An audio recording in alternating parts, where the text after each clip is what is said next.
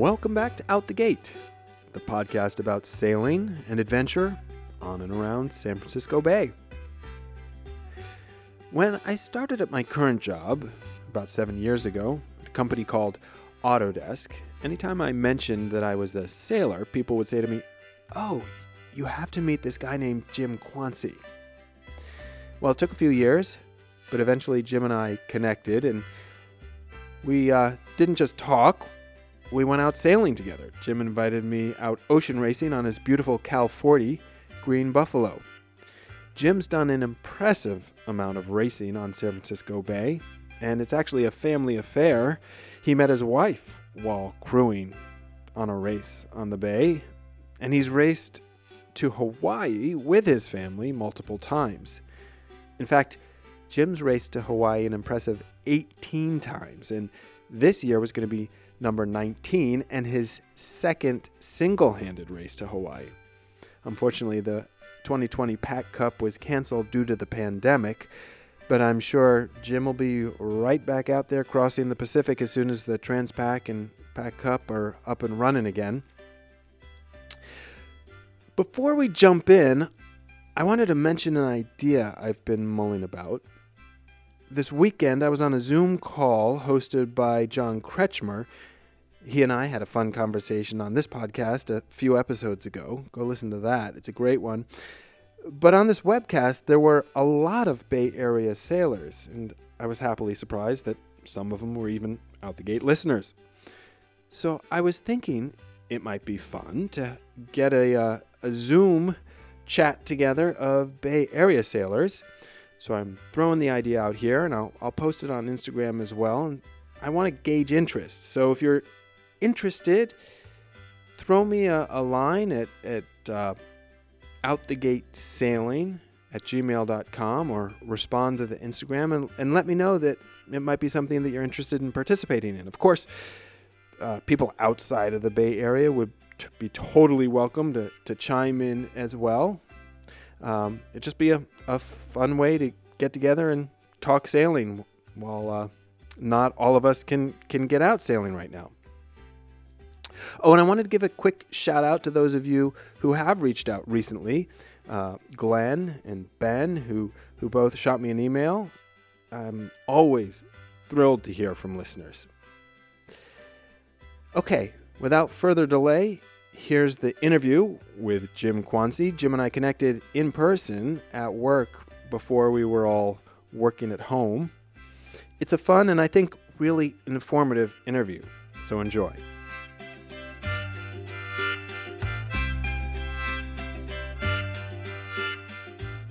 Let me have you introduce yourself, Jim. Sure.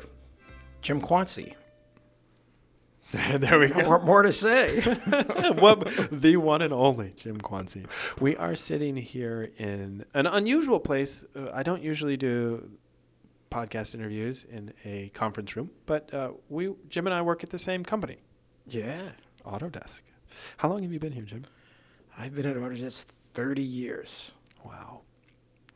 which sounds like a long time, but I've, prob- I've been sailing out of San Francisco since 83. So that's a long time. That's 36 years. Yeah.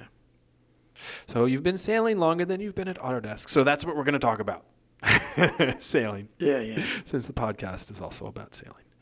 How did you get into sailing? You've been you said you've been sailing out of San Francisco for 36 years, but Yeah, how I've long been- have you been sailing? Well, um, my dad grew up two blocks from the beach. The house where I grew up was Where? maybe 20 blocks from the beach, Staten Island, Ah, New York. Yeah. So we grew up fishing, clamming, canoeing, a little bit of sailing. Um, but I'd say it didn't really get serious until I was kind of 13 years old when my dad bought me a laser. Ah. And it was a used laser. And this is like 1972. So we're talking a long time ago. I got hooked. Yeah. I was racing the laser every weekend and racing at the local yacht club. I got hooked into crewing with people on penguins and um, Lightnings and Thistles, and then it became Columbia 23s and Pearson 30s and Pearson 26s and Morgan 27s and Morgan 30s and What was it about it? Was it the competition? Was it being on the water? oh, it's on the water. yeah, You know the magic of moving by wind, right? yeah. going through the water, what could be more fun? And you know, at that age, as a teenager, we were on the water all the time. It wasn't just racing. I mean, it was whose boat were we going to put the? We were going to sneak the keg of beer on. Uh-huh. You know, a Friday or Saturday night in the middle of summer in August, where it's kind of quiet but hot. And you grab ten people, you throw them on a thirty-foot boat, and go have some beers. You know, buzzing around the bay. Yeah. it's a different kind of. nights on boats, on moorings. So I have four brothers. Oh, So okay. we Uh, spent Where are you in the lineup? a lot of time in the water. Um, number two. So you led the others into mischief out on the water. Yeah, I'd say my older brother led us into mischief, and I was um, his partner in crime. What brought you out to the Bay Area? Uh, work, graduated from college, got a job with General Electric, and they was it, they had a funny program there. You'd take a job, and, and they wouldn't tell you where. Huh. Yeah, so it was like we're going to give you a job. It's going to be. I have an engineering degree in manufacturing, and you'll you'll two weeks before your job starts, we'll send you a letter, and you just need to show up. And with GE, this could be anywhere, and I mean anywhere.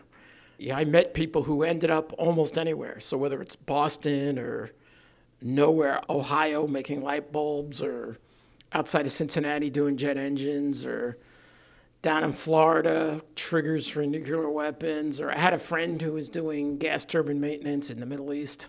Wow. So you go anywhere. So I got my letter, and my letter said go to San Jose.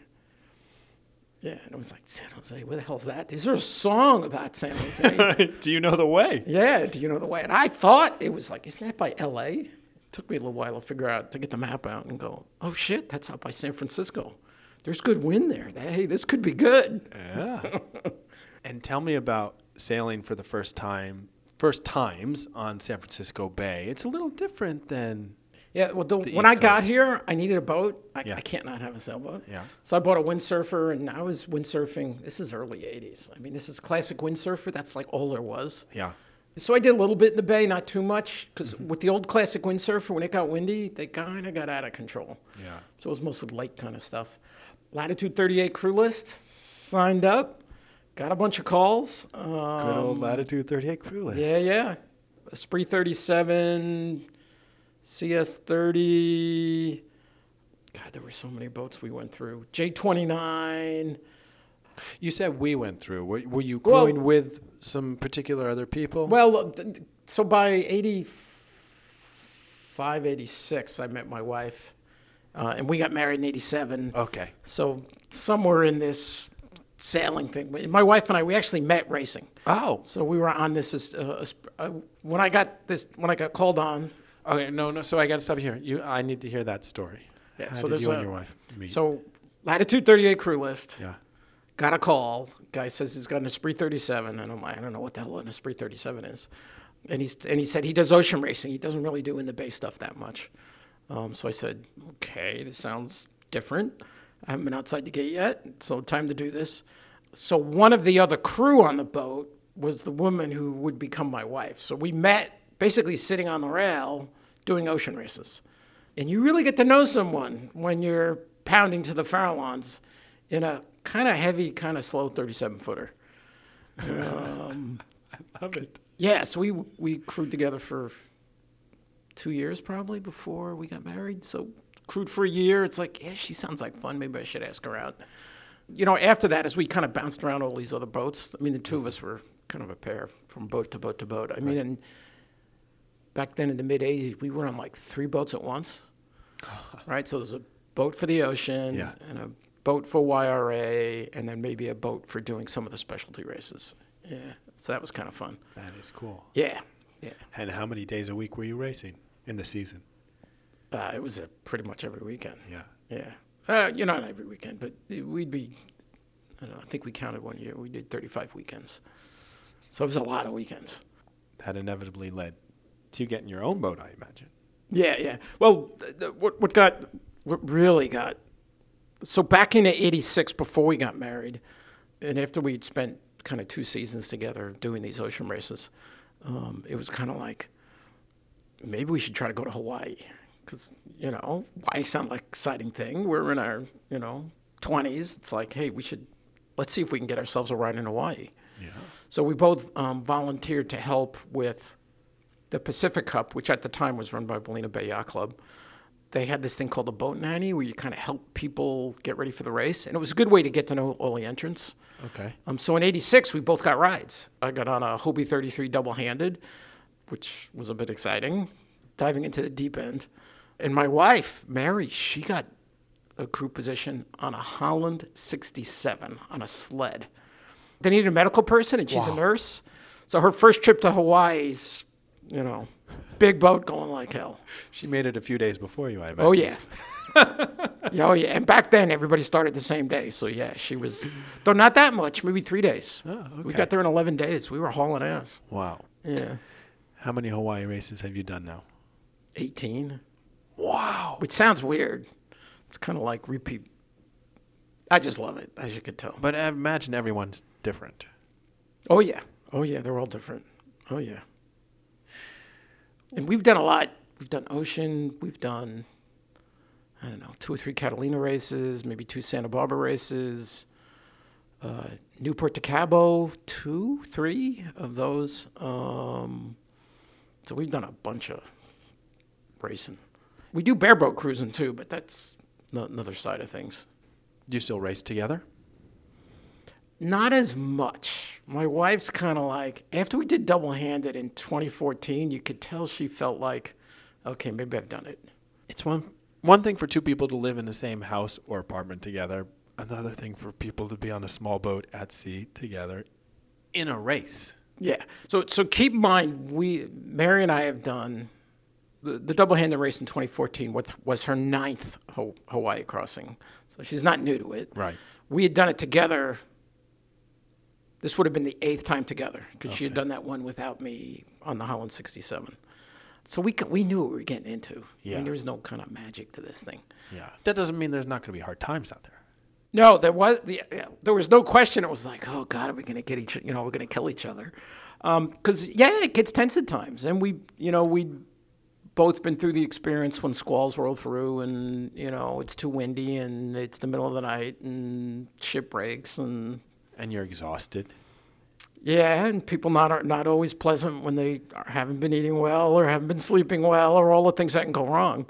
Um, but you know, um, in 2012, I had gone single-handed, so I had the boat totally set up for single.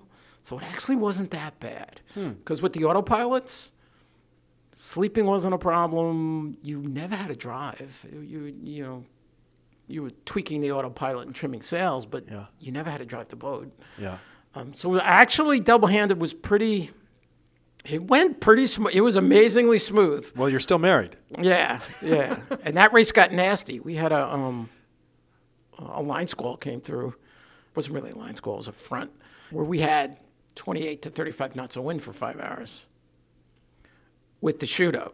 With the shootout. Yeah, so that was a bit. It- and I'll tell people we didn't really want to have the shootout, but we realized with only two of us, there wasn't a good way to take it down. Right. More dangerous to try and change it. Yeah. Well, it became one of these who's going to go to the bow to pull it down? And my wife's five foot zero, so she wasn't going to do that. But at the same time, it's four, three, four in the morning. It's pitch black, and I'm like, honey, can you drive the boat in 30 to 34 knots of wind while I go take the chute down in the middle of the night? And she's like, nah, I don't want to do that. So um, we just left it up. Wrote it out. And the chute survived. Yeah, yeah, yeah, That's good. yeah, yeah. No, That- so that's the fastest we've ever gone on our boat. wow. We saw 20 knots. It was unbelievable. Wow.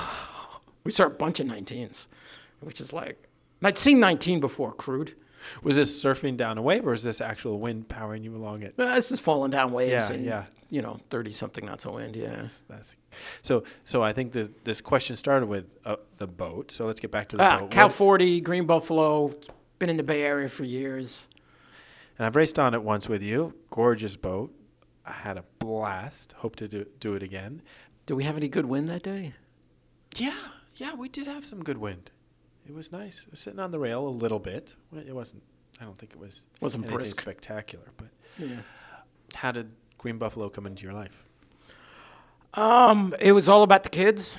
We'd been doing this Hawaii races, and we had kids. And I'll tell you, our, our racing really dropped when the kids were between like zero and ten. It was just hard. Mary and I couldn't race together. Somebody had to stay home with the kids. So we were still doing Hawaii races, but it became, it, it just wasn't as good. So it was one of these things. We want to be able to do uh, ocean races and go to Hawaii with the kids, Yeah. and no one's going to take four of us Yeah. right? Because we had crewed that whole time. All these races we'd done were crew on all kinds of boats. Um, so at this point, it was like, look, if we're going to take the kids, we got to go buy a boat.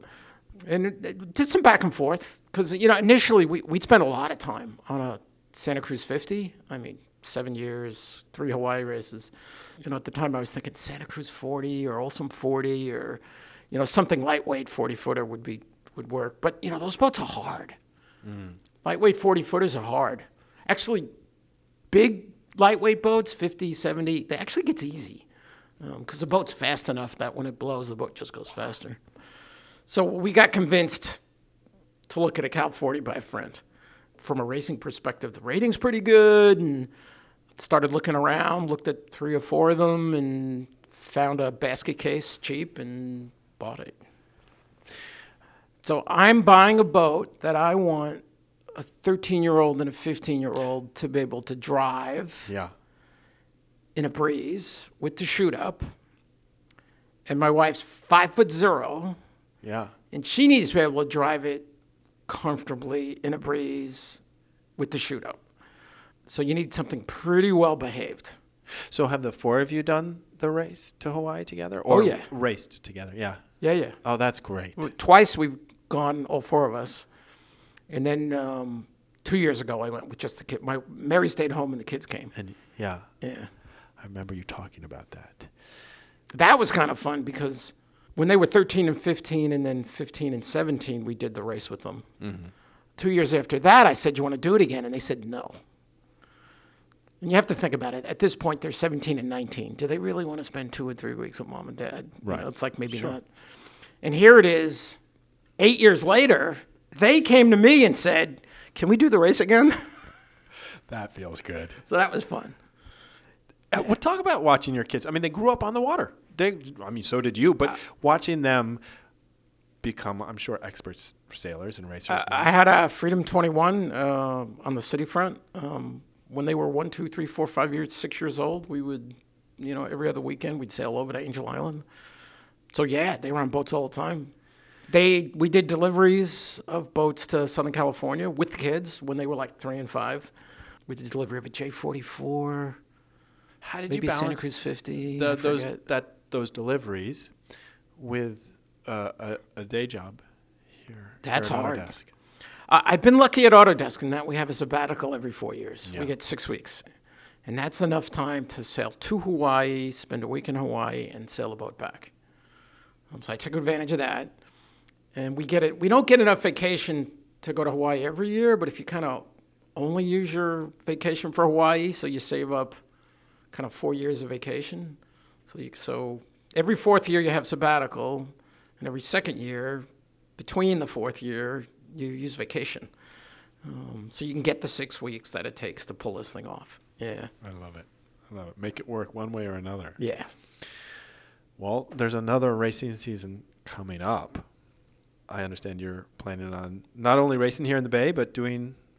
Uh, our typical season, we'll do the o, as many of the OYRA, OYRA races as we can. We'll do a few specialty races like, um, you know, single-handed Farallons, uh, double-handed lightship, double-handed Farallons, the Great Vallejo race, maybe Vallejo one, two. There'll be a few few races we'll do.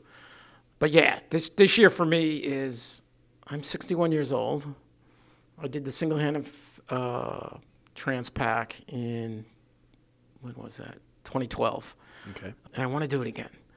And a 40 foot boat is a big boat when you get older, just the size of the sails and Sure. the muscle required to kind of get things done. So I was kind of like, I need, if I'm going to do it again, I need to do it now.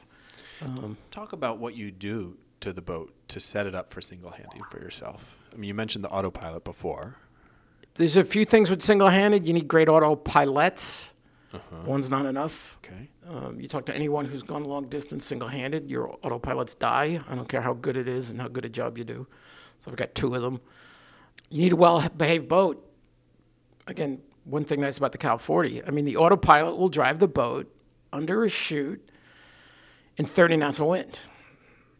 And that's not true of most boats. Yeah. Now, I will say, when it gets over 28, it gets a little dicey. But under 28, I mean, 25 knots of wind, autopilot, big chute up, autopilot drive all day long. Wow. I mean, like, I go to bed and sleep with the chute up Wow. in 25 knots of wind, and it's okay. So that's that's that's important. Rest of it is, is a million little things. Sure. Do you have to go up to the bow when you're single handing much? Oh yeah, I mean, dropping the chute.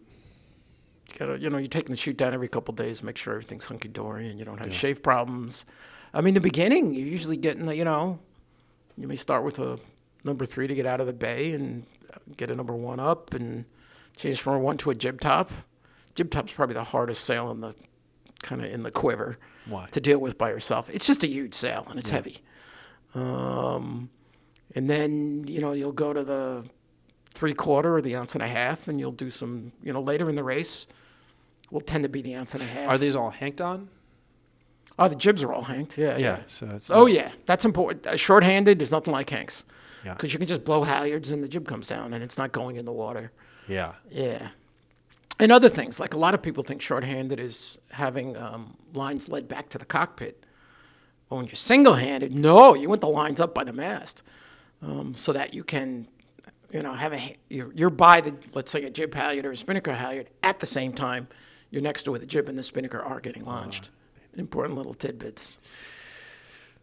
In all these races, what are some of the highlights or lowlights that stick out for you over the years? Um, The little fast boats are the big ones. You know, my first race was in a Hobie 33. yeah. It's kind of your first race. You're a virgin, and uh, Yeah. you know, doing two, Burned into your memory. Yeah, 200, 210, 220 mile days on a 33 foot boat, going like hell, breaking stuff. We didn't know what we were doing. You're never gonna forget that. 92, Moore 24, two of us. We won the whole Pacific Cup. You know, old clean sweep Wow. in their 220 mile days in a 24 foot boat. I mean, you're you're basically doing just under 10 knot average. That's Uh, amazing. Yeah, chute up, going like hell. You gotta love it. Just surf your brains out up and down the waves on a small. So small boats are fun. How many of those two Hawaii trips have you then turned around and done the So the only trips that trip? have come back are on Green Buffalo, the Cal 40. Okay. And I've done six return trips. Six returns. Yeah. Yeah, yeah. I love the return trips. You do? Yeah. Fishing, reading, relaxing, looking at the stars, the Milky Way, all that. It's relaxing. Yeah. The races are cool. You're not bashing your brains out against the, the, the wind? Yeah, a little bit. Yeah. Yeah, a little bit. But, always but you don't have the time time constraints. as But you know, you can crack a sheet, and, Yeah. or you can turn on the engine, or you know, it's Yeah. it's totally at your. There's no there's no um, pressure. Yeah. Versus the race over, you're pushing. Which leads me to the question Does cruising have any appeal to you? I'm not a long term cruiser, Yeah. but we've done bare boat. My wife and I and the kids, we've done bare boating in Tonga, Thailand, Greece, BVI. I'm forgetting someplace. Yeah, we've done a bunch of. of uh, oh, we were in Sweden, bare boat, um, where you stop every night, and in fact, half the days you don't sail at all, and you know you motor someplace and you know find a place to get a massage or a nice you know nice bite to eat. Yeah. Um, So that kind of two week, two weeks on the boat kind of thing, just bareboat stuff. Oh, we love that, and we're gonna we're we'll be. We need to figure out how to do Turkey, and I think I think before we're done, at some point, I want to get back to Tonga. That was a really cool place, but not long distance. I'm not. I'm not a. I'm going around the world. I have friends who've done the around the world thing, or done the you know go cruising for two years. That's kind of not my shtick.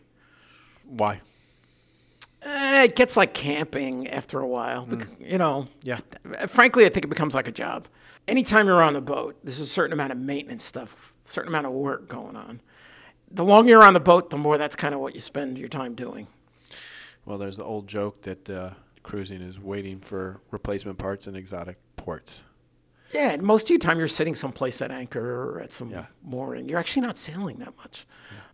I, I am a sailor. I'm not a kind of sit there at anchor type. So let's get back to that and the upcoming single hand race to Hawaii. What worries do you have about it?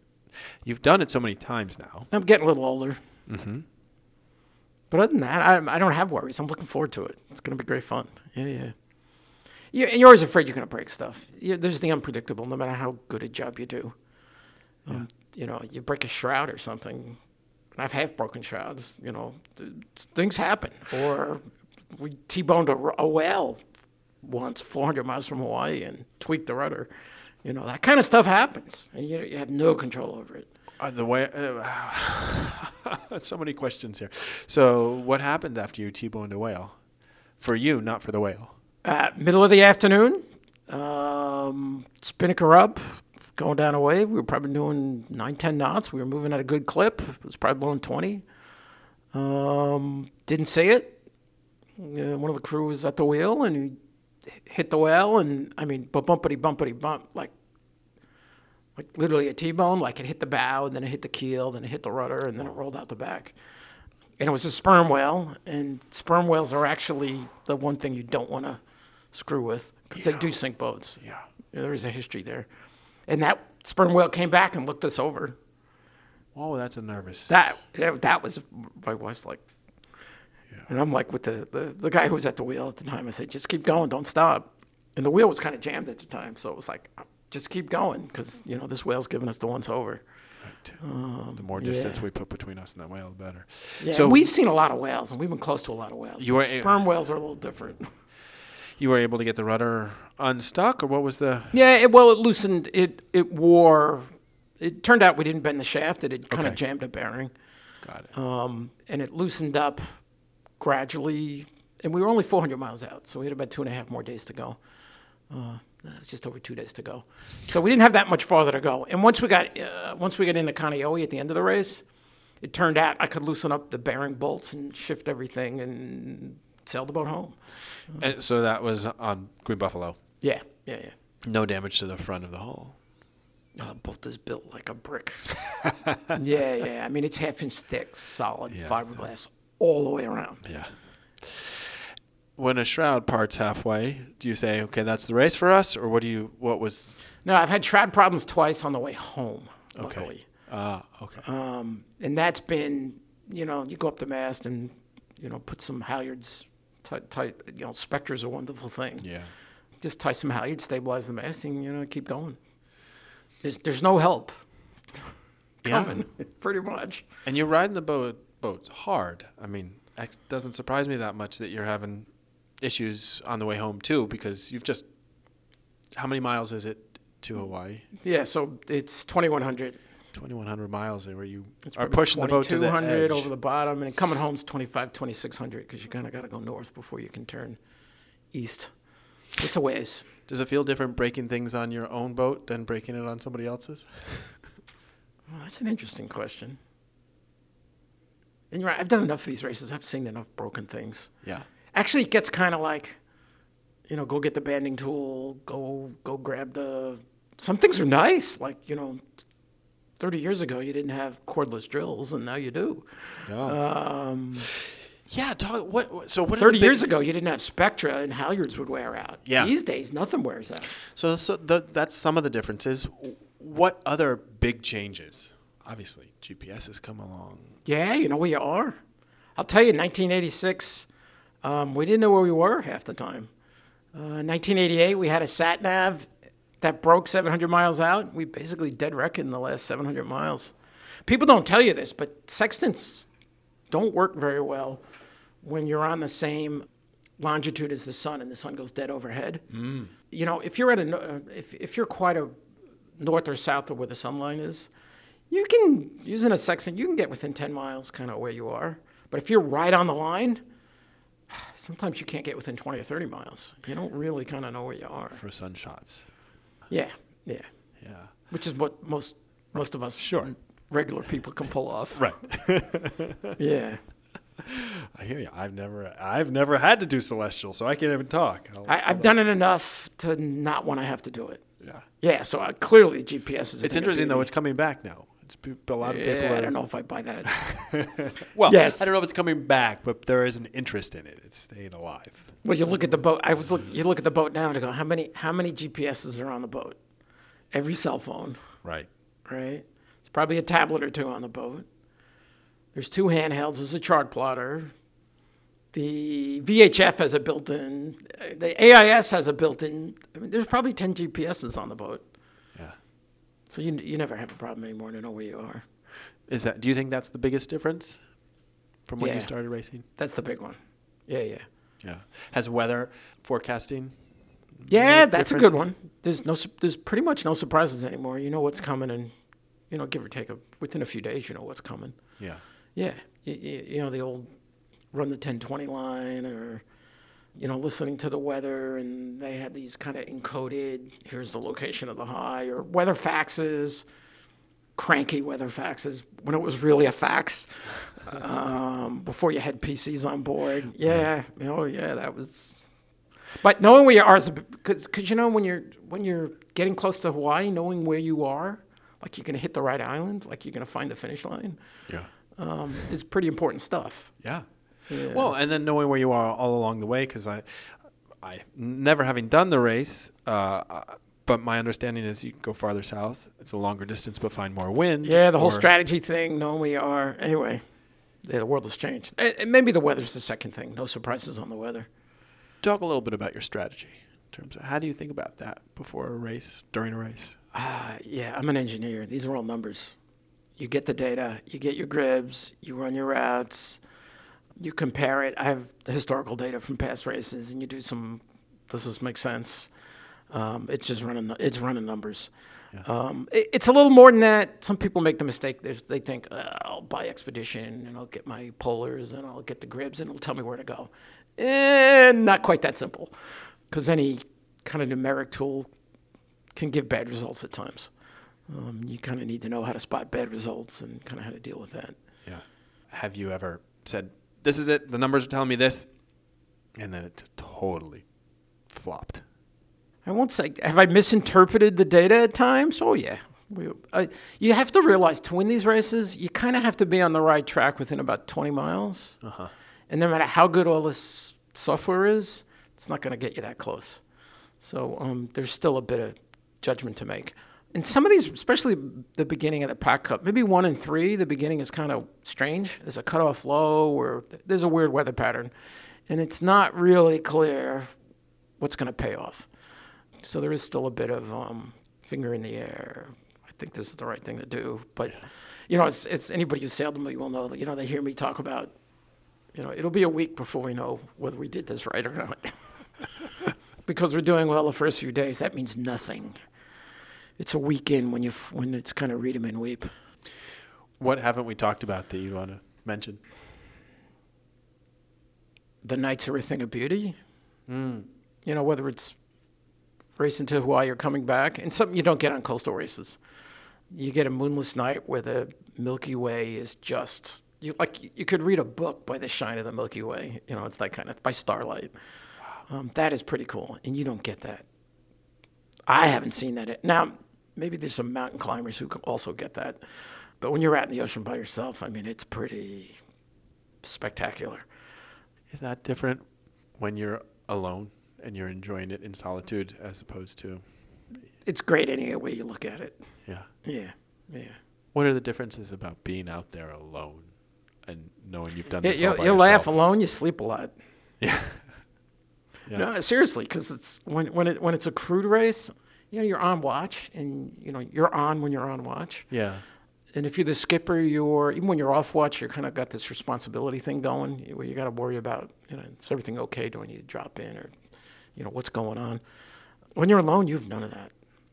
So what's your schedule when you, are alone? sleep when you want. You jibe when you want. There's no one to worry about. You're totally on your own. So actually, the emotionally, it's much easier when you're single-handed than it is double-handed or crewed. Huh. Double-handed is the hardest thing in the world because you're you feel totally responsible for that other person. You're you're never really off. When you're single-handed, what's your? I mean, obviously you can set it however you want, but do you check in at certain regular intervals? I'm a hour on, hour off kind of person. okay. Yeah, sometimes it's 40 minutes. Sometimes you get an hour and a half. But typically, an hour is good enough. Um, REM sleep just takes 20, 25 minutes, and I'm a fall asleep immediately person, which which is important. Yeah. Yeah, I can get through, you know, two rounds of REM sleep and get up and check the sails and make sure everything's cool and do a little trimming and maybe tweak the autopilot and go right back to bed. So with that, I, could, I, I sleep 10 hours a day in hour chunks. Yeah. Like you, you want to take an afternoon nap, which you could never do on a crewed boat? Yeah, I'm taking an afternoon nap. It's like, there's no one there to say no. Um, you want to do a jibe at one in the morning? You know, with the crewed boat, you're like, "Sh- uh, I'm gonna have to wake up the crew, and they're gonna lose sleep. And then the next watch, if they don't get enough sleep, they may make mistakes, and we're gonna have problems. But you're single-handed. Hey, I'm jibing. So, is your preference the single hand? I mean, obviously, there's pros and cons. to No. I like both. Yeah. I do. Yeah, the, I like variety. Yeah, they, they they they both have their fun parts. Yeah. Yeah. This has been a pleasure. Yeah, yeah. Been good fun. Good fun. That wraps up this week's show. Thanks again for listening. I'm Ben Shaw, host and producer of the podcast. Until next week, smooth sailing.